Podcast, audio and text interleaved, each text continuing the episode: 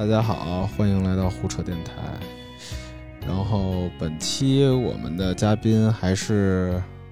呃黄瓜汽水老师，大家好，呃木子彤老师啊大家好，啊，我是渣渣俊。然后我们这期啊想聊的话题就是唐山暴力案。嗯，唐山暴力案已经发生了小一个礼拜了。嗯，大家刚看见这个视频的时候，第一反应是怎么样呢？我的话就是恐惧，就只只能说除了恐惧还是恐惧。我就说，只能说作为女性的观感啊，就是不是毫不夸张的说，就是对方那个拳头啊、酒瓶子，就感觉加砸在自己的身上一样。包括就是那个视频，就是他刚出来的时候，我就看了，我感觉那每一子每一脚都踩在我自己脸上。我不知道男性朋友有没有共情和理解，反正我感觉女性对这种痛疼痛是有通感的。对，我当时看见他就是都就是没有任何意思，就是打不够的那个样子，我觉得真是太恐怖了，就是我都觉得疼。然后包括那个女孩后来另外一个灰衣女孩被踹到台阶上的那那那个脑袋撞地的那一声，我都觉得听得特别揪心。嗯，我都没敢看，我到现在都没敢看，我就看了那个视频的封面截图，我就觉得这应该是一个我承受不了的内容。嗯，因为我看大家每次转发的时候，底下都在说一些这个，呃，这个视频太可恶了，什么那个要气死了，或者是好害怕一类的。每个转过来的人后面都跟着这样的话，我真的都不敢看。呃，这个事情发展到现在吧，我觉得还挺有意思的。我觉得有意思的点是在于，就是其实我比较关注的是这个男的怎么会在光天化日之下就敢摸一个女的后背，就这是不敢想象的。但是现在就是这个事情发生之后呢，唐山案，呃，大家比较关注的就是给它定性为黑社会性质的犯罪嘛，然后扫黑，然后随即开展，然后大家就是比较关注迈巴赫呀、四个七牌照这些，呃。大家觉得除了这个暴力犯罪之外，还有什么议题是可以展开讨论的呢？我先说我的吧。嗯，我觉得是性骚扰这个事儿，就是我觉得是性骚扰是因，暴力是果吧。然后我觉得就是这个事儿还挺值得一聊的。但是现在好像在网上大家讨论这件事儿人比较少，然后甚至还有人会说，如果把这件事儿往性别议题上引的话，就有点非蠢即坏。嗯，对。我我朋友圈里面现在分成了两个派系，哎，说来听。对对对，都在争论，就这件事儿到底和性别议题有没有关系？嗯，就挺有意思的一个现象啊，就是女性同胞都在转那篇儿，就是已经被四零四的那个文章啊，就说为什么性别议题在唐山这件事儿中如此重要，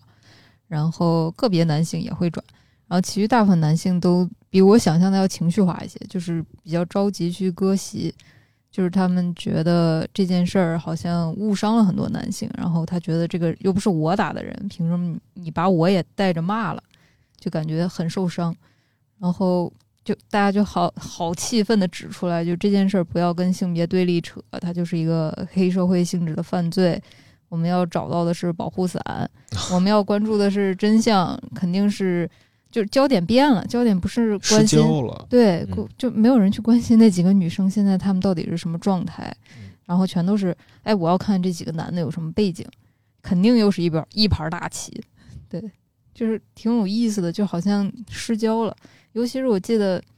就是前两天，澳门还是香港，澳门那边就是红门的黑社会老大 崩牙驹，对，那个老大发了个视频，就说。就觉就觉得这件事儿里面，就是大家袖手旁观挺不好的嘛。就是说以后如果有我们洪门的信众，就是大家看见这种事儿，一定要就是出手制止什么的。然后大家就更激动的去转发这个，说啊，你看啊，真正的黑社会大佬都看不下去了，嗯就就诸如此类吧。就感觉事情的焦点变了。对，童老师，其实感觉作为 哎撞车了，抢答了，没事没事，您来。其实感觉作为一个女生啊，就是作为一个女性吧，这个呃更宏大的这些黑社会的议题，其实我是不太关心的。就是感觉就像嗯，可能男孩比较喜欢纵论时事，嗯，然后女孩更关心身边的一些那个与自己更相关的事情，这种分别一样。其实作为一个女孩，我还是很关心为什么这个。男性他可以把手就那么伸过去，但是大家都不觉得他是很值得羞耻的一件事儿。就这种事儿，你搁到你搁到任何一个国家，他就是一个咸猪手嘛，他是一个嗯很卑劣，甚至是呃，也不是下流。他不是一个值得骄傲的事儿。它即使他在体现你的男子气概，他也不是一种值得骄傲的男子气概。他给人感觉是比较猥琐的那种状态。对，就是包括我们看到，就是这些小道消息啊，迈巴赫呀、车牌号啊，我觉得都不是重，点，都不是重点，就好像在就讲着讲着就成《人民的名义》了。对啊，对，对，最重要的是大家在讨论这件事儿的过程中，把这次暴力去性别化了。但其实性别议题真的很重要，在里头是一个非常重要重要对的问，题。如果坐在那儿吃烧烤的是巨石强森，他会上去摸人家一把后背，然后跟人家就是讲一些很难听的话吗？他不敢，对吧？对，所以说性别议题还是重要的。对，我觉得刚才刚才二位说的两个点，我觉得是特别有意思的。一个是童老师说的那个，抛开宏大议题去讲这件事儿背后的本身，就是说到性骚扰这件事儿吧。嗯，其实性骚扰这件事儿进入民法典也没几年，嗯，但是大家只知道这个性骚扰进入了这个呃民法典，但是感觉就是大家对于性骚扰的这个度还是完全玄学，就是靠自身道德要求来对，就就是要求自己。就是作为女生，就是您二位是怎么定义性骚扰的边界呢？其实作为女孩，我自己都很搞不明白，经常嗯。这个我们要做这期的时候，我就回顾了一下自己生命中觉得有可能是遭到性骚扰的那些时刻，嗯但有时候我又无法界定它是不是一个性骚扰，甚至有的情况我是后面琢磨过味儿来了，觉得好像遭到骚扰了，但当时并没有生气，嗯。当时我甚至都没有生气。嗯，有一次我印象很深刻，是在日本留学的时候，有一天晚上我去那个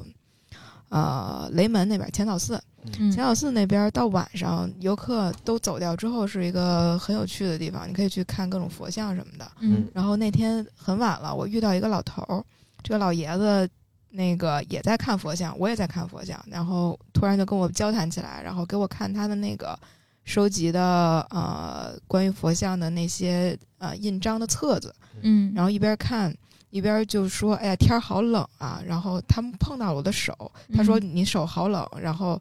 顺势就握住了我的手，嗯握住之后，他说：“你手真的好冷啊！”我说：“啊，确实现在天儿有点挺冷的。”但是当时他的表情和他后面的所有动作都没有给我感觉他是有那种性方面暗示，所以当时我都没反应过来。我觉得，哎，这老头儿人还挺好的。我当时感觉，后来他还带我去了当地很多只有日本人才知道的非常有趣的小景点，嗯然后只有那一小段时间是握了手，然后等于就是几秒钟的时间吧。但是后来我自己回过味儿来，再琢磨这算不算性骚扰呢？感觉正常情况下，你一个陌生男性，你也不该去握女孩的手。对，嗯，但是其实我到现在对这件事儿还是感觉很难以界定，因为我确实没有感觉到嗯非常不开心，当时这个东西很微妙。对很微妙。嗯，我那个其实查了一下民法典，民法典对性骚扰的认定是这样的，就是光他们把强奸、强制猥亵、侮辱妇女，呃，视为性侵害、呃侵害。然后性骚扰呢，他是说性骚扰通常是骚扰者向被骚扰者做出不受欢迎的与性有关的语言或举动，包括身体接触、言语、图文展示、眼神、姿势等。嗯然后如讲黄色笑话、评头论足、展示色情图片、刊物以及用品。嗯然后包括是询问隐私、约会、色眯眯的眼光、性姿势、身体触碰、触摸性器官等，嗯，就是网上的一些呃对于民法典的解读吧。我觉得其实就这个解读是一，就是至少在看上去就给人的感觉它是一个很明确的东西，但是我感觉它在普及教育的时候，好像大家不会把这件事儿当做一个。嗯，很明确的事儿吧。就比如说拿我来说，就我可能觉得性骚扰就是首先不能有肢体肢体的动作，就我意思是指那种恶意的嗯那种的，还有一种是语言上的吧。我觉得两个点，我只能是很浅显的这样，但是我希望就是能有一个更好的方法论的东西，能引导我尽量不会做出这种事情。嗯，对于我来说的话，我回顾了一下，就是自己经历过的一些事儿，然后我觉得就是怎么说呢，分成熟人之间的性骚扰和陌生人之间的性骚扰，因为这两种还感觉上的就感觉还是不太一样。嗯，就是熟人的话，就是你可能小时候上上学的时候，长大上学了，然后到现在工作场合，同学、朋友、同事，然后就是各种这样比较就熟人关系里面的一些不经意的冒犯啊，他可能本意不是真的要跟你怎么样，或者说他他也没有恶意，他可能就是一个玩笑，或者说一个动作。然后，但是说出来可能感觉会让你有点不适，但是那种不适又很微妙，嗯，就是你难道要去报警吗？那他可是你的熟人啊，就是不可能嘛，对吧？就是难道你不要这份工作了吗？那也不可能啊。所以说，就是当时当下的时候，你可能觉得啊有一点点膈应，然后过去了，哎，算了，过去了。就像家里人跟你说啊，你出去工作、出去上学什么的，不要跟人就是太锱铢必较了，忍一下就过去了。就像我小时候从小。从上学，我我不知道我们那儿是不是人都比较早熟啊？就是嗯上中学的时候，就跟我们一些女生开一些胸和屁股的玩笑。哦，对我们这儿也是。对，嗯就是他，就是哎，怎么说呢？就是小的时候可能也不懂事儿吧，然后觉得开了就开了吧，心大，然后也没在意。嗯，然后就上学的时候，男生跟你开玩笑，然后那时候想想能想到的一种保护自己的机制，就是我给你开回去。啊，对，哦，我不在乎那个，对，我不在乎，就是一般那种脸红害臊的女生，然后男生就会就是越越越搞越起劲儿，就是那种起哄了，就开始就是一群男生就是一看这个女生害羞了，然后嗯就是哄堂大笑或者怎么样。嗯，然后我从小就是观察这种环境，然后我就想的办法就是，那我比你们还不害臊，你开我玩笑，我也开你玩笑，我给你嗯开回去，你就觉得没意思，你就不会拿我开玩笑。对，对我就是靠这种方法一直在保护自己。哦，对，我还记得当时特别流行的一个游戏就是扒裤子，小学的时候，就五六年级那会儿，就比如男孩儿走着走着对对，就扒路排队走，裙子什么的，对对对，就这种。然后扒女孩儿啊，男孩儿女的，就男孩儿扒男孩儿，女孩儿扒女孩儿，就老有这种。哦。反，正有这种。然后我 我记得我在小学可能就扒过男孩裤子，就是嗯。看、看不过眼了，就比如说嗯。有男生去欺负女孩，拉拉辫子啊，或者说啊就是以前咱们上初中的时候，脖子上会有那个肩带儿系的蝴蝶结嘛，嗯然后有的男生会就去动那个蝴蝶结，给你给你哎，扯开。啊对。对，对我我我从小比较彪啊，可能然后我就给男孩裤子扒了，我就说那让你也感受一下，就是嗯，羞耻是什么感觉，就是就是性格比较心比较大吧。嗯，对，侠女这是，我我记得那个就是那会儿特别流行，就是系到脖子后面的那种肩带儿，那那嗯对对对，内衣嘛，内衣，对。对当时是一个，反正挺对。对对，这是熟人的那种骚扰吧。反正我看不过眼的，我就还击回去。但是如果是陌生人的骚扰的话，就会让人让女性大部分就是害怕、恐惧，因为你不认识这个人，然后你也不知道他有什么样的就是力量或者怎么样，会把你怎么样，或者说他嗯万一把把他激怒了，然后他会会不会做出什么行为，就很恐怕呃很恐惧嘛，害怕不敢做出什么事儿来。对，而且我们以前在西安的话，就是我看到那个唐山的那个视频，我就会想到我们以前在西安吃饭的时候，就是被这种就是戴金链子大哥搭讪的情况是会有的。包括前两天就是抖音上有个吃播叫小贝，她是我们那边就是一个西安的吃播，一个女主播。然后她在西安的夜市吃饭，然后就被过路的大哥侮辱了，因为她点了很多的饭。然后他在那儿吃，然后就有大哥路过，他说：“我给你五百块钱，你给我把什么什么吃了。”然后就是嗯那边起哄，就说：“哎，我给你一千，你把什么什么吃了。”然后把那些摄像那些女孩子就吓哭了。就就是我不知道我们那儿有什么问题，可能就是比较丛林社会吧，就是这种情况真的会有，嗯尤其是饭桌上没有男性的时候，一群女孩子吃饭，比如说我们那儿也吃烧烤、吃烤肉，就是嗯很晚的时候，或者说十一点、十二点，嗯不是我们不检点，我们就喜欢在那个点儿吃。啊对，对，尤其是饭桌上没有男性，一群女孩子吃的时候，就很容易碰到陌生男的上来加微信或者上来敬你酒。就如果你不喝的话，就我们那边的男生男性啊，就是嗯脾气也比较暴躁，他们就会急，就是你不给我面子，你让我在一群兄弟面前出了丑，然后我就要把你怎么怎么样。对那种情况，我从小就不知道该怎么处理，我就只能的就是很怂，就是如果对方敬我酒，我就啊 OK，我喝我喝我喝你走，就是不要啊找我们麻烦，就是一群女孩子不要找我们麻烦。啊或者说你要加我微信，或者加我姐妹微信，我们加，大不了嗯加了之后再把你删了嘛，就是嗯没有办法，就不知道该怎么处理，就家里人也没有教过你这种情况怎么处理，家里人只会教你说，那你就以后不要出去吃了嘛，啊，你会在家待着呗，所以说就就就很难，但是我发现，就只要我跟男生，就桌子上有男性的话，从来不会遇到这种情况。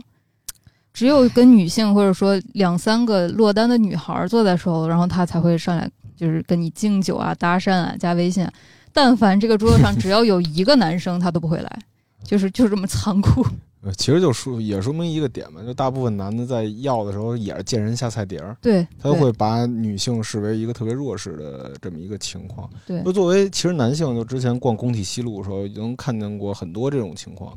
然后我觉得就是好多男孩把这个当做一种兄弟会试炼，啊，对对，就是比如说，就是美国的兄弟会，他就有时候说，哎，比如说你从这楼上跳下去，然啊，后对，你就是你就入会了，就证明咱们是一路人，就是证明你嗯勇敢。然后在中国可能没这么敢玩儿，然后他们可能去夜店，然后喝几杯猫尿之后，也吃不起好饭，然后就跟路边就看见女孩儿，就觉得哎，你去要一手机号，啊，对对对你要不要你家怎那么怂啊？就把这个做一个试金石了。对但是比如旁边有男的，那肯定他得掂量掂量，啊这个东西是有冲突成本的。对他就不敢去试了。所以说，嗯在这时候，他就是一个欺软怕硬的过程。对，就反正啊，还您刚才还说到一个事儿，就是喝酒这个问题嘛。嗯，就反正就是小孩儿的时候，就基本上被家里人教育吧，就是绝对不能跟女孩儿，就比如你大家一块儿吃饭，就可能你先敬就说一杯，走一轮就完完事儿了，然后剩下嗯人家爱喝多少都喝多少，你不能再劝了。嗯，你要再劝的话，就基本上是一种非常不体面的行为了。就至少这是一个我身边朋友一个约定俗成的一个点吧。嗯嗯，然后，但是很遗憾的是，好像就是特别熟的话还好，就是就大家都知道没有恶意的这种情况还好。但是，假如说是那种陌生的惯的情况，基本上就大家就是直接拉帮女孩拉着走了这种的。然后之前也碰见过一个，就是被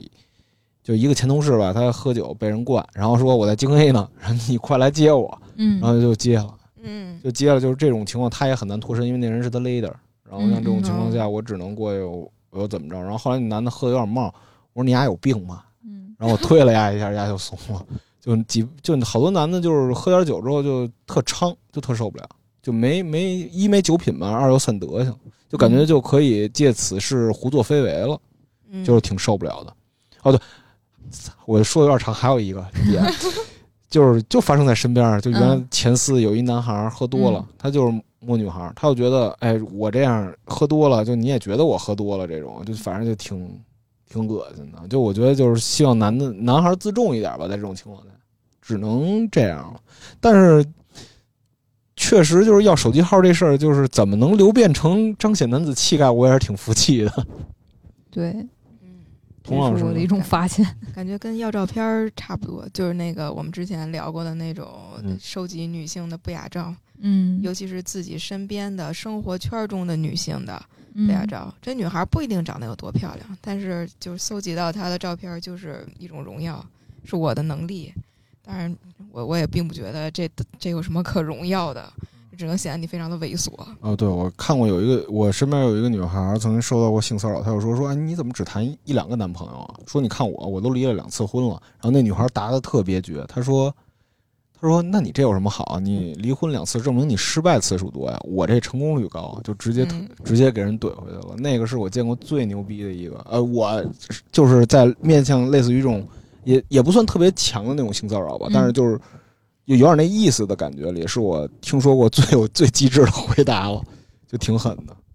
哎，我想起来，就是前司，嗯，可能说的是同一个前司，嗯然后就是他们有非常不良好的酒会习惯，嗯然后真的是喝多了就会对女孩上下其手。啊，对没错，嗯。当时，当时我们就其实 因作为为咱们经历者。咱们三个我都是二位的前司，啊，对，你知道我们的所有前司的情况，对对对，然后就是作为经历者，我真的是当时不知道该怎么办，因为他们是你的领导，嗯。然后你们明天这个酒会结束了，你们明天还要再见，你们在办公还得上班呢。见，对。对，但是他他的手又已经摸过来了，嗯然后这个时候我们就想跑，但是跑的时候他会拦住你，他不让你跑，嗯，然后这个时候就会有别的同事还在那边煽风点火的说：“哎呀，这算什么呀？没什么事儿啊。”嗯然后你就很生气，但你又没有办法跑，嗯就感觉跑了反而是你不对了一样，你落了别人面子一样，就是挺困难的。想起来就是日本他们不是有那个痴汉问题嘛，嗯在电车里，大家就很奇怪，为什么有痴汉你不能喊出来？明明周围都是人，你为什么不能喊？但很多女孩就是，他们有调查发现，大部分女孩在那种情况下没有办法发声，嗯就是声音就是被卡在嗓子里了。所以他们有各种各样的器具来帮助女孩去摆脱这个，比如说有那种防狼印章，嗯，然后你那个把它扣到你认为在骚扰你那只手上，嗯那个手就会有一个呃 X 光啊、不是 X 光，是那个紫外线照出来才能显现的戳儿，嗯这是一种方式。然后另一种方式是他们之前我们在有一次周报里也提到过的那种，就是给你一个手机 APP，你把那个打开之后，它会报警，它替你喊，他说这儿有痴汉，请大家帮帮我。那个他嗯 A P P 自己喊的很大声，然后女孩可能自己的喉咙里是没有这样的发言的能力的，但她点开之后，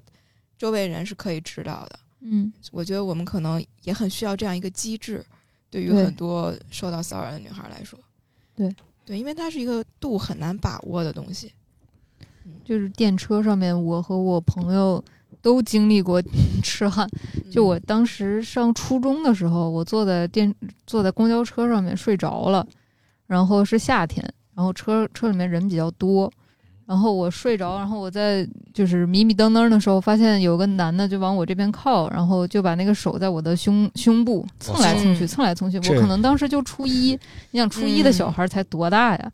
就十二三岁吧。嗯然后我当时也不知道他在干嘛，因为我可能年纪也确实是比较小，可能只有到长大了，你慢慢回味这件事儿，你才越来越知道他在干嘛。嗯然后就觉得很奇怪，就是为什么就是你不往那边站站，非要挤到我的座位面前，还非要把手放在我的胸前晃呀晃呀晃呀，显得是他站不稳一样。嗯然后我当时只能说是那我不坐了，你坐吧，嗯我站起来，我我下车我跑呗。嗯所以就是这环境就是这样的，尤其是家里面有女孩子的，真的是女孩儿可能从小到大就要经历很多这样的瞬间，对她自己也不知道该怎么保护自己。对了，我还想到一个点，其实我小时候也有过类似的情况，就是我家不是住五棵松嘛，嗯五棵松有一天我坐坐地铁坐过站了，然后坐到了那个那个那个玉泉路，然后下车了，玉泉路，然后当时我去那公地铁公共厕所，然后里头好多老头儿，然后他那个老头儿就摸我屁股说玩一下，我当时问我当时没听懂，当时我初一还是初二，嗯我不懂，嗯我说你俩有病吧？然后回家我问我妈为什么她让我玩一下啊？嗯她说那个，她说我说厕所里有什么好玩的呀？她说那可能是同性恋，然后那个地儿是一个同性恋的窝点呃据点儿，就是那个鸟洞据点儿这样的。嗯啊然后那个老头儿可能就是一个偏向于好这口的嗯，这种情况。然后，但是男孩儿可能遭遇的肯定没有女孩儿多，我觉得。嗯而我身边耳朵听见的这种故事太多了，比如说他跟领导一块儿出去出差，然后领导敲他门儿，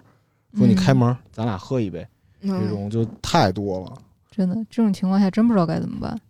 所以其实就是我虽然不用从学术上来聊吧，就是咱们不说什么学术，就说你听见的就肯定就我看网上很多男孩儿他会说啊我不这样啊，你为什么要把这个议题往性别上扯呢？说你这不是找事儿吗？对吧？嗯？但其实如果你要听过足够多的故事的话，我觉得你会很明白，就是女孩现在所处的处境吧，是一种系统性的和普遍性的问题。而这种问题有时候我觉得在职场里可能比在这次酒桌里更普遍，也更可怕。对。但是面临这种情况的时候，就比如说大家遇见这种问题的话，会怎么保护自己呢？或者是有什么工具箱里的工具可以拿出来用吗？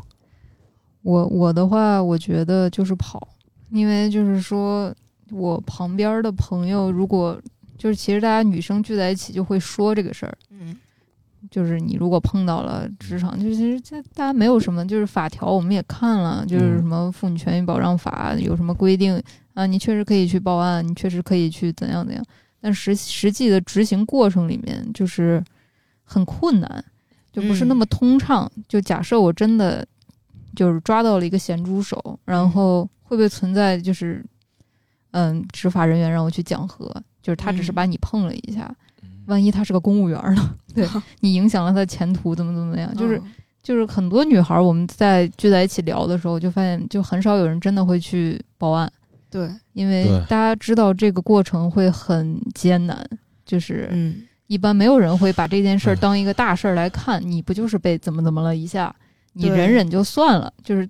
整个大环境会劝你这样。对包括你自己也会嫌麻烦，然后就会劝自己啊，算了算了，我不给自己添麻烦，万一找我的事儿怎么办？嗯就忍一下就过去了，挺无奈的，但是也确实没有办法。我就是我看了那个视频之后，我也问自己，如果我在那个烧烤店，如果我就是那个女孩儿，我怎么办？我也没办法，可能就跟她的遭遇是一样的。对，嗯可能挨打的就是我。对，挨打的就是我，我也爱吃烤肉，我也爱在晚上跟朋友们、闺蜜们一块儿出去喝酒。嗯，我也就如果他碰了我，我也肯定会不让他碰我。那我还能做到什么样呢？就感觉我没有什么余地可以再去做了。对，对，就反正我也是这种感觉，感觉就只能跑离开，或者是就是劝自己，他不要脸，你你你也就甭替他留脸了。很多时候，嗯有时候好像女生遭到这种时候，还会觉得啊，他先不要脸，但我好像还得给他留点脸似的。就比如说那个刚才提到的酒桌上的事儿，那老板已经对你那样了，对吧？你的领导已嗯经对你那样了，但你又觉得他还是你领导，你还得给他留几分薄面。嗯，但我后来就是回家之后冷静下来想，这天下那么多工作，我又不是非得在这一家干，对吧？对，有道理。啊、对，对，何必留这个脸呢？他先不要脸了，对吧？嗯，就是有的时候可能女孩就不要把当下的某一些看似大过天的东西想的太过大，可能对。对把把视野放开一点能好一点。对，我觉得就可能就是从从一个男男性的角度来讲的话，我觉得这种事儿他最怕的是什么？最怕的就是你把这件事儿说出去，嗯，就可能他们因为大家都就比较要他们要脸嘛，但他们的要脸是建立在别人的嗯，别人的不是身上的，我觉得要比如遇见类似情况，就勇勇敢的说出来吧，把这件事儿让更多人知道。因为我还见过一种性骚扰，就是比如说他他他就是有一个男的敲敲女孩门，那个、嗯那个人，他敲完门之后，他回去之后知道这件事儿，这个女孩没同意，他知道这件事儿是个威胁，嗯，他怎么办呢？他就故意就 PUA 那女孩，嗯，就说什么哎你这工作不行，那工作不行，让那女孩特别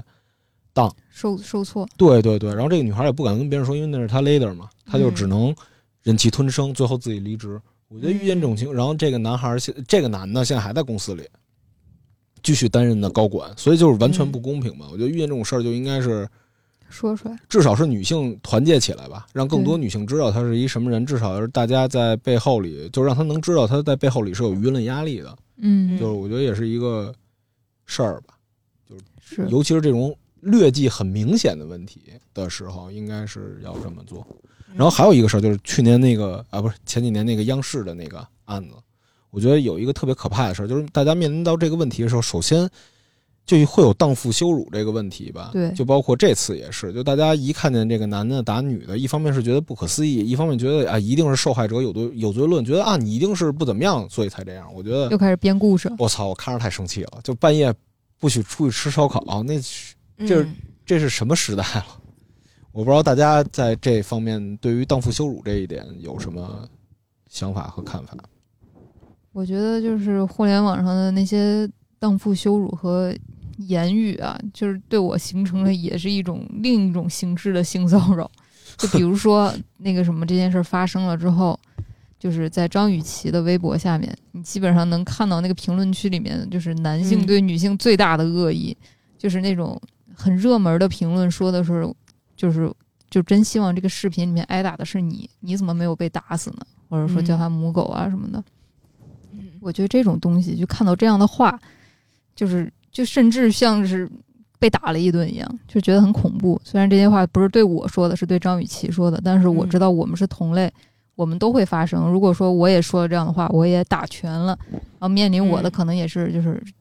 各种各样的辱骂，各种各样的荡妇羞辱，就是说你替他们说话，你也不是什么好东西。哦对对，对对对，你害怕，说明你也不是什么好女人，对不对？哎，就这种，哎，嗯，对，就 您您哎，我来补充一下，就是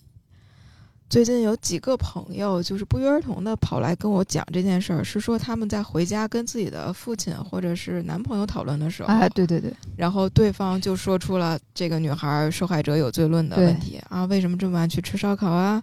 然后为什么要还手啊？对，啊，你的你不操瓶子不就没事儿了吗？啊，这一类的，然后他们就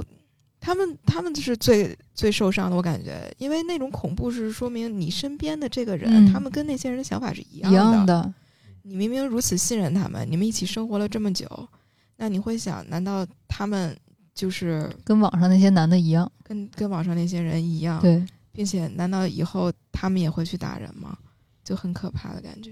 是我都不用想象，就是如果我我跟我爸不在一块儿嘛，我们嗯在外地，然后如果我在想我在家的话，我回去跟我爸说这件事儿，我都想都不用想，我都知道他会说什么。他肯定会说：“那你晚上不出去吃烧烤不就完了吗？对，你晚上在家待着不就完了吗？”这几个女的挨打是活该呀、那谁让她在那个时间点不在家待着，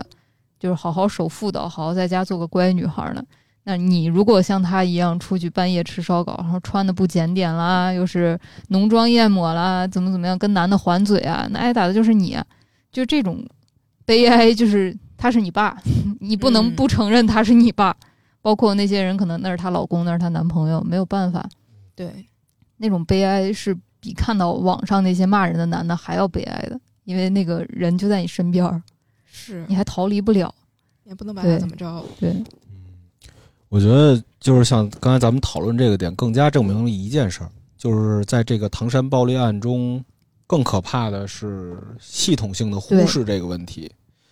哎，但是告别性别议题吧，我觉得有一句话还挺受用的，就是上野千鹤子在东京大学开幕时候的致辞。嗯虽然在一些激进的呃女性主义者里看来，就是这句话不太好，但是我觉得还挺受用的。他是这么说：“他说男女平权的精神奥义，奥义 不是让女人变得像男人一样，也不是让弱者变成强者。平权追求的是让弱者能够以弱者的姿态受到尊重。”对，我觉得这个可能是不只不只是个人吧，就你不能说啊、我不这样，所有人都不这样，就更多的是去考虑怎么样塑造一个更好的环境吧。就咱们能做的，虽然做不到什么太宏大，还是像童老师说的那样，嗯就是咱们从自身做起，去维护一个更好，或者是土化更和谐的社会吧。嗯嗯，然后我觉得在性别议题之外，其实还有一个 特别讨论特别多的事儿，那就是见义勇为这件事儿。嗯对于这件事儿中暴力案里，就是说冷漠的老百姓，大家怎么看？就我我我说一个点啊，就是我在虎扑上看一个帖子，嗯 说如果是你，你见义勇为吗？然后底下绝大多数的人留言是说我不会。对，但有趣的是，我跟那个其他一些女孩嗯聊，她们是说我我愿意去伸出嗯援手，就就有男有女吧，也是，但是就更多的是可能更多人觉得这件事儿我没必要管，因为一是危险，他们九个人我打不过，还有一些这个点。嗯，大家对这两种嗯形式怎么看呢？就当时视频出来，现在也还在被讨论的，就是有一个女孩，她想上去帮，然后被她男朋友一把拉回来了。嗯然后大家都在说这个女孩儿真是好样的，但是这个男孩儿也没错，因为他在保护自己的女朋友，嗯他确实也没做错什么。如果他女朋友真的冲上去帮忙了，那可能他俩都进医院了嗯。就是他保护自己也没有错嘛。我也是跟就这些视频出来之后，我跟我朋旁边朋友什么的讨论，就是我旁边朋友也都是女生，大家都会觉得不可能什么都不做，因为实在是良心这个坎儿过不去。嗯当然，什么都不做也能理解，就是因为大家在不知道发生了什么状况下，如果自己卷进去，会不会被判成斗殴啊？因为见义勇为的下场，大家也都见到了，就是尤其是这两天讨论度特别高嘛，嗯。就是有一个嗯坐在轮椅上的那个嗯。中年的大叔，他就是王德斌，嗯。他当时就是因为见义勇为，然后现在也是坐在轮椅上面，然后上访也得不到一些回应，反正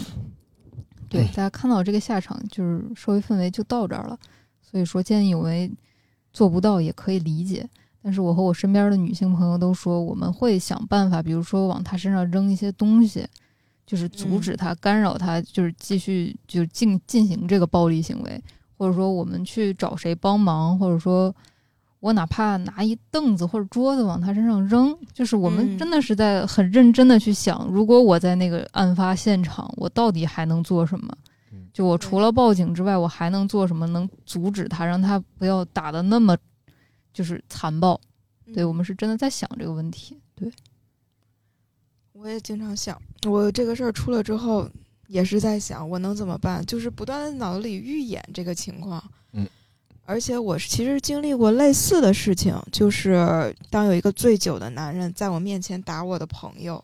然后。嗯嗯、当时的情况是，那个男孩儿就是冲进来，冲到我朋友的家里。当时朋呃屋里只有我跟那个女孩儿两个人，嗯然后那是她的前男友，就是这个男男生就是有那个暴力的这个嗯有暴力史吧。嗯他他会在这个朋友聚会中间无缘无故去打我那个朋友一巴掌，然后就是说这是一个留学回来的姑娘，但我可以随便打她一巴掌，哦我很行，我很能这种。嗯然后我朋友这次无故被打之后，就直接跟他分手了嘛。嗯就这种男的也没法处。结果这男孩就喝醉了酒过来那个砸门，这个大半夜十二点砸了半个小时，在门口把那个门帘儿什么的全给撕碎了在地上。嗯然后我们就报了警，报了警之后，警察过来跟这男孩说两句，这男孩就走了。我们以为他走了，然后这男孩的家里人就是听到这事儿就过来，赶紧来安抚我的朋友。嗯结果没想到这个男孩并没有走，他趁这个女呃这个自己家里人过来的时候，跟着闯进来了。嗯他闯进来之后，就去厨房里打杂，然后拿刀子嗯冲着我朋友就过去了。当时我朋友说，我跟他的家人在外头说话，你先在屋里待着，因为我跟他们都不认识，所以我当时在屋里，然后我就听见外头滴了咣啷的开始，然后伴随着吼叫。这个时候就是这个男孩突然一把打开了我在这个屋子的门，冲进来，然后就要打我，然后。呃，就是他为什么要打我呢？我怀疑是他觉得这姑娘屋里窝藏了一男的，我操我的天呀！嗯，嗯，所以他当时看到我的时候，嗯他愣了一下，因为屋里确实是个女孩儿。对，然后我说：“大晚上你闹什么？”嗯然后这男的当时就不行了，冲上来就要打我。嗯冲上来要打的时候，被我朋友拦住了。我朋友拦住他一下，这男的就开始疯狂打我朋友。嗯然后这个时候我就懵了，基本上这个时候我该干什么呢？然后就只能是冲上去拦，嗯，但是拦你根本拦不住他，就是一个醉酒的人高马大的男生喝呢，我跟这女生还有他自己的小姨三个女生嗯都是轻轻松松的，嗯就是谁都拦不住他。然后事件的结局是那个我们第二次报了警，警察来了把他带走，然后我我朋友就是进医院住了一宿。嗯然后这个事儿完了之后，就一直让我就给也算给我留下阴影。我后来就在想，你拿你还能怎么办？就是在这种情况下，你女生真的是作为一个普通的呃人吧，你不具备任何的那个格斗能力，你也不具备任何的工具，嗯真一点办法都没有，特别的悬殊。特别的无力。嗯我我觉得就是我我本身是见义勇为，我是零八年的时候，那会儿十六岁，然后我跟四个哥们儿抓了三个抢劫犯，嗯然后当时我们特别朴素的想法就是觉得不能欺负人，就不能欺负人，因为他们对我们那学学同学打的特别严重，然后我们就去追他们打他们，然后就摁厕所里抓了，然后然后路边人说你们为什么打他们呀？我说他们抢劫，嗯然后他说那你给扭派出所去吧，然后下着雨我们给扭派出所了，然后后来零八年我们得了一见义勇为证，然后我是东永字第十八号，然后嗯。当时其实我们见勇的时候是心里特别无畏的，就是不我所谓的无畏不是不是那种无畏，是不害怕的，嗯。因为那会儿但是你要现在让我把我置身于唐山啊，嗯。他不是你的朋友，嗯，也不是你的亲人，对，你是只是一个陌生人。就是我觉得网上所有人在说这件事儿的时候，就是成年人他在说这件事儿的时候，他说我会挺身而出的时候，我觉得其实他们都把自己带入的是那些人是我的朋友和家人的情况。如果是如果你要考虑到他们是陌生人，你又是一个成年人，你有家有室的情况下，我觉得很难有人真的挺身而出。为什么？因为我觉得第一就是，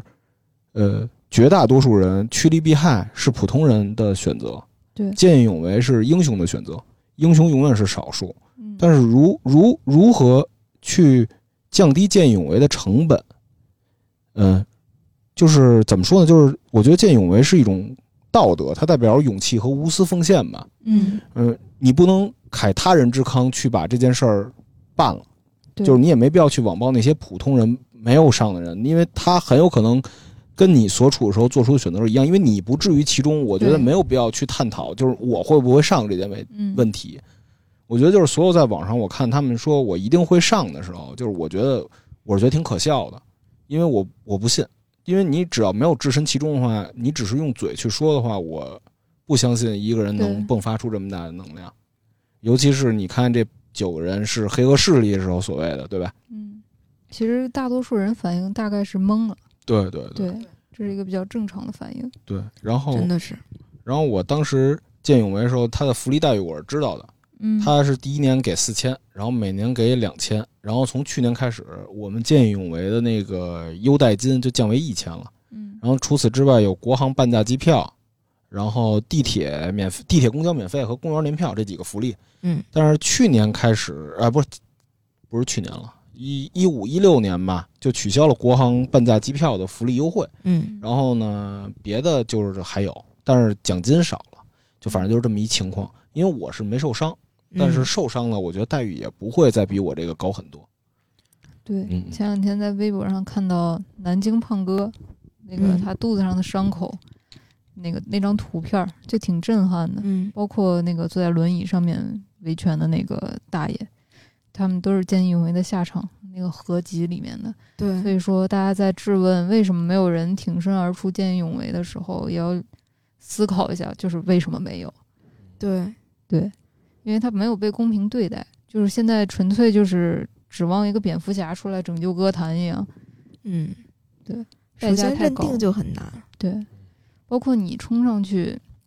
我看有一个大学生也是，就是帮女同学去见义勇为，嗯然后判定是斗殴，互相斗殴，就你你对啊，这个判定过程就很离谱，但是你又能怎么办？然后看越来越多这样的故事案例之后，谁还会去见义勇为？没有了。那如果把我判成斗殴了，我以后影响我的工作，影响我找对象，影响我孩子，一切一切一切。他在见义勇为之前，他要思考的是这些问题啊。对而且，反正就是见义勇为，见义勇为这件事儿吧，我觉得就是你得有标标杆作用，嗯，有得有标杆作用，有的见义勇为，你得有就是让大家觉得这件事是好的，然后甚至是经济成本上，你告诉他你是没有问题的，但是你也不能说真的去倡导见义勇为，还是要保护好自己。但是在保护好自己下，呃，怎么去做更多的事儿，这个是一个哲学命题了，我觉得。对，甚至说，呃，你教导我们一下，除了冲上去之外，还有什么更好的方式？对对对，对，现在大家都挺懵的，嗯我相信好多人都在想，就是自己在现场该怎么办。嗯对，包括我前两天看那个公众号写的，就是当时案发的时候那个在场的男生他的口述嘛。嗯对，他说他其实也是他还原了一个比较完整的过程。他是先嗯听见有踢了哐啷的声音，然后有对骂的声音，有酒瓶子被打碎的声音，他也是很懵的一种状态。然后他出去看，他也是傻在那儿了嗯，因为你面对的是一群人在打架，你不知道什么情况，对就是很难说有人就贸然就是往往上冲的。对，你也很怕自己拉错了对架，，拉错了架。然后就是他也说，嗯就是他走出这件事儿之后，他睡不着觉，然后他一直在想，如果我当时能帮帮那几个女生，如果我当时怎样怎样怎样，然后这个就是道德包袱让他实在是就是很难受，很难受。嗯，嗯，对，所以也不能责怪吧，我觉得。对，我觉得大部分普通人的情况还是，呃，可能就是如果不被网暴的话，他不会有这种心态，他是网暴加剧了他这种负罪感，我觉得。所以我觉得就是也别那么多键盘侠吧，就事儿上见就完了。就大家就是你要真的有这种勇气的话，那你就去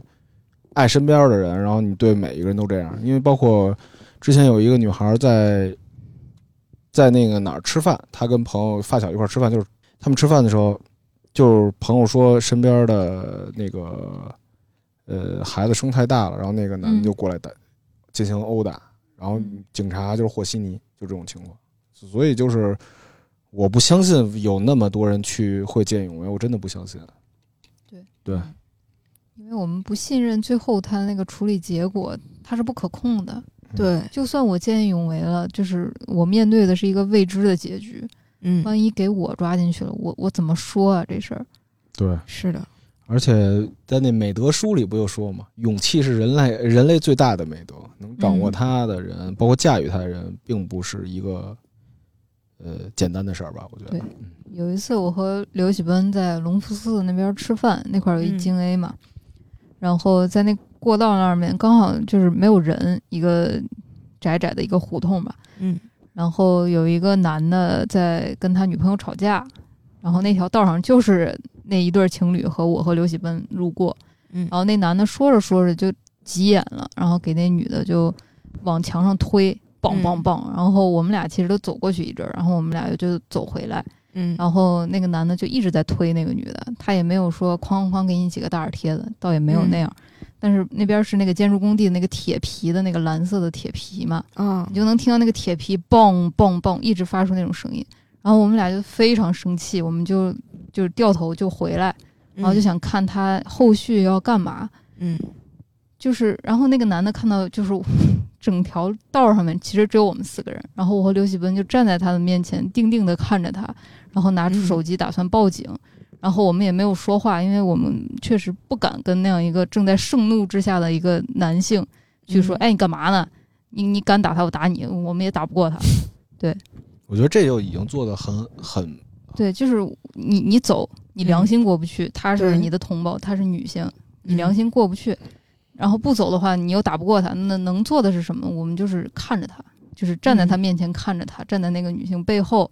然后看着他下一步要干嘛。结果这个男的就很怂了，然后就掉头就走了。嗯然后那个女生就是也没有讲话，她也默默走了。就是嗯我不知道他们后续还会发生什么事儿，后续这个女生有没有受到伤害，但是但是在当下那个场合，我觉得我做到了我能做到的，对更多的可能我真的打不过那个男的。对对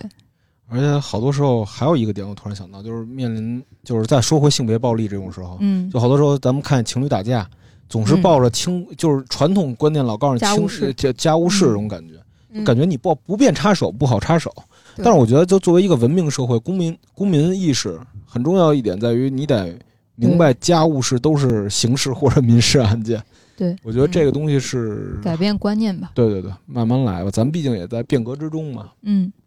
是，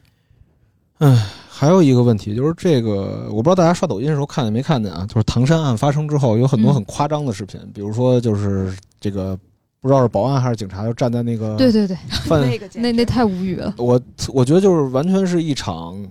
拙劣的表演秀。好多好多各地都有，就是我们嗯那边西安也有，河南也有，然后就是各个各个地方现在在抖音上面这种视频可多了，就是在烧烤摊儿啊，或者在夜市嗯上面，然后一些执法人员就过来给大家喊话不许打架，啊，对，对必须打架，尤其不准不准打女人，或者说不嗯准酗酒，什么什么样，然后就在那边边巡逻，你边吃烤肉，对我觉得他特扯的一点在于，你知道特扯的一点在于什么吗？嗯，不许打架，不许打女人这种事儿，居然能成为宣传口号。对，这是不是一个基本的做人的原则？对，第二可笑的是，就是网上人就说希望严打，就基于基于咱们说的失焦了，呃，就是话题之外，嗯呃，嗯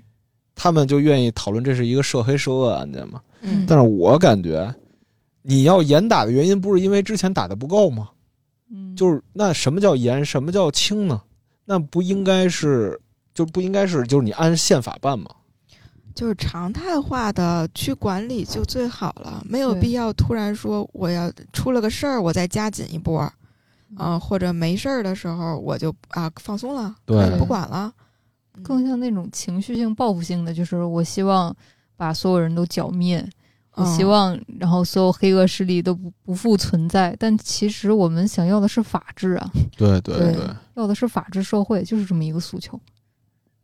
对，所以其实这也是我们关注的唐山案背后的三个问题吧。嗯然后希望有些问题呢，能让大家也想想；有些问题呢，嗯，也能在评论区跟我们讨论一下吧。其实这个问题也是全国人民都在关心的吧？我觉得，对，咱们一起聊聊，看看还有什么有趣的点吧。呃，不是有趣点，就是有意义的点吧。我觉得。对对，行，那本期胡扯电台就到此为止，谢谢你们的收听，大家再见。大家再见，拜拜。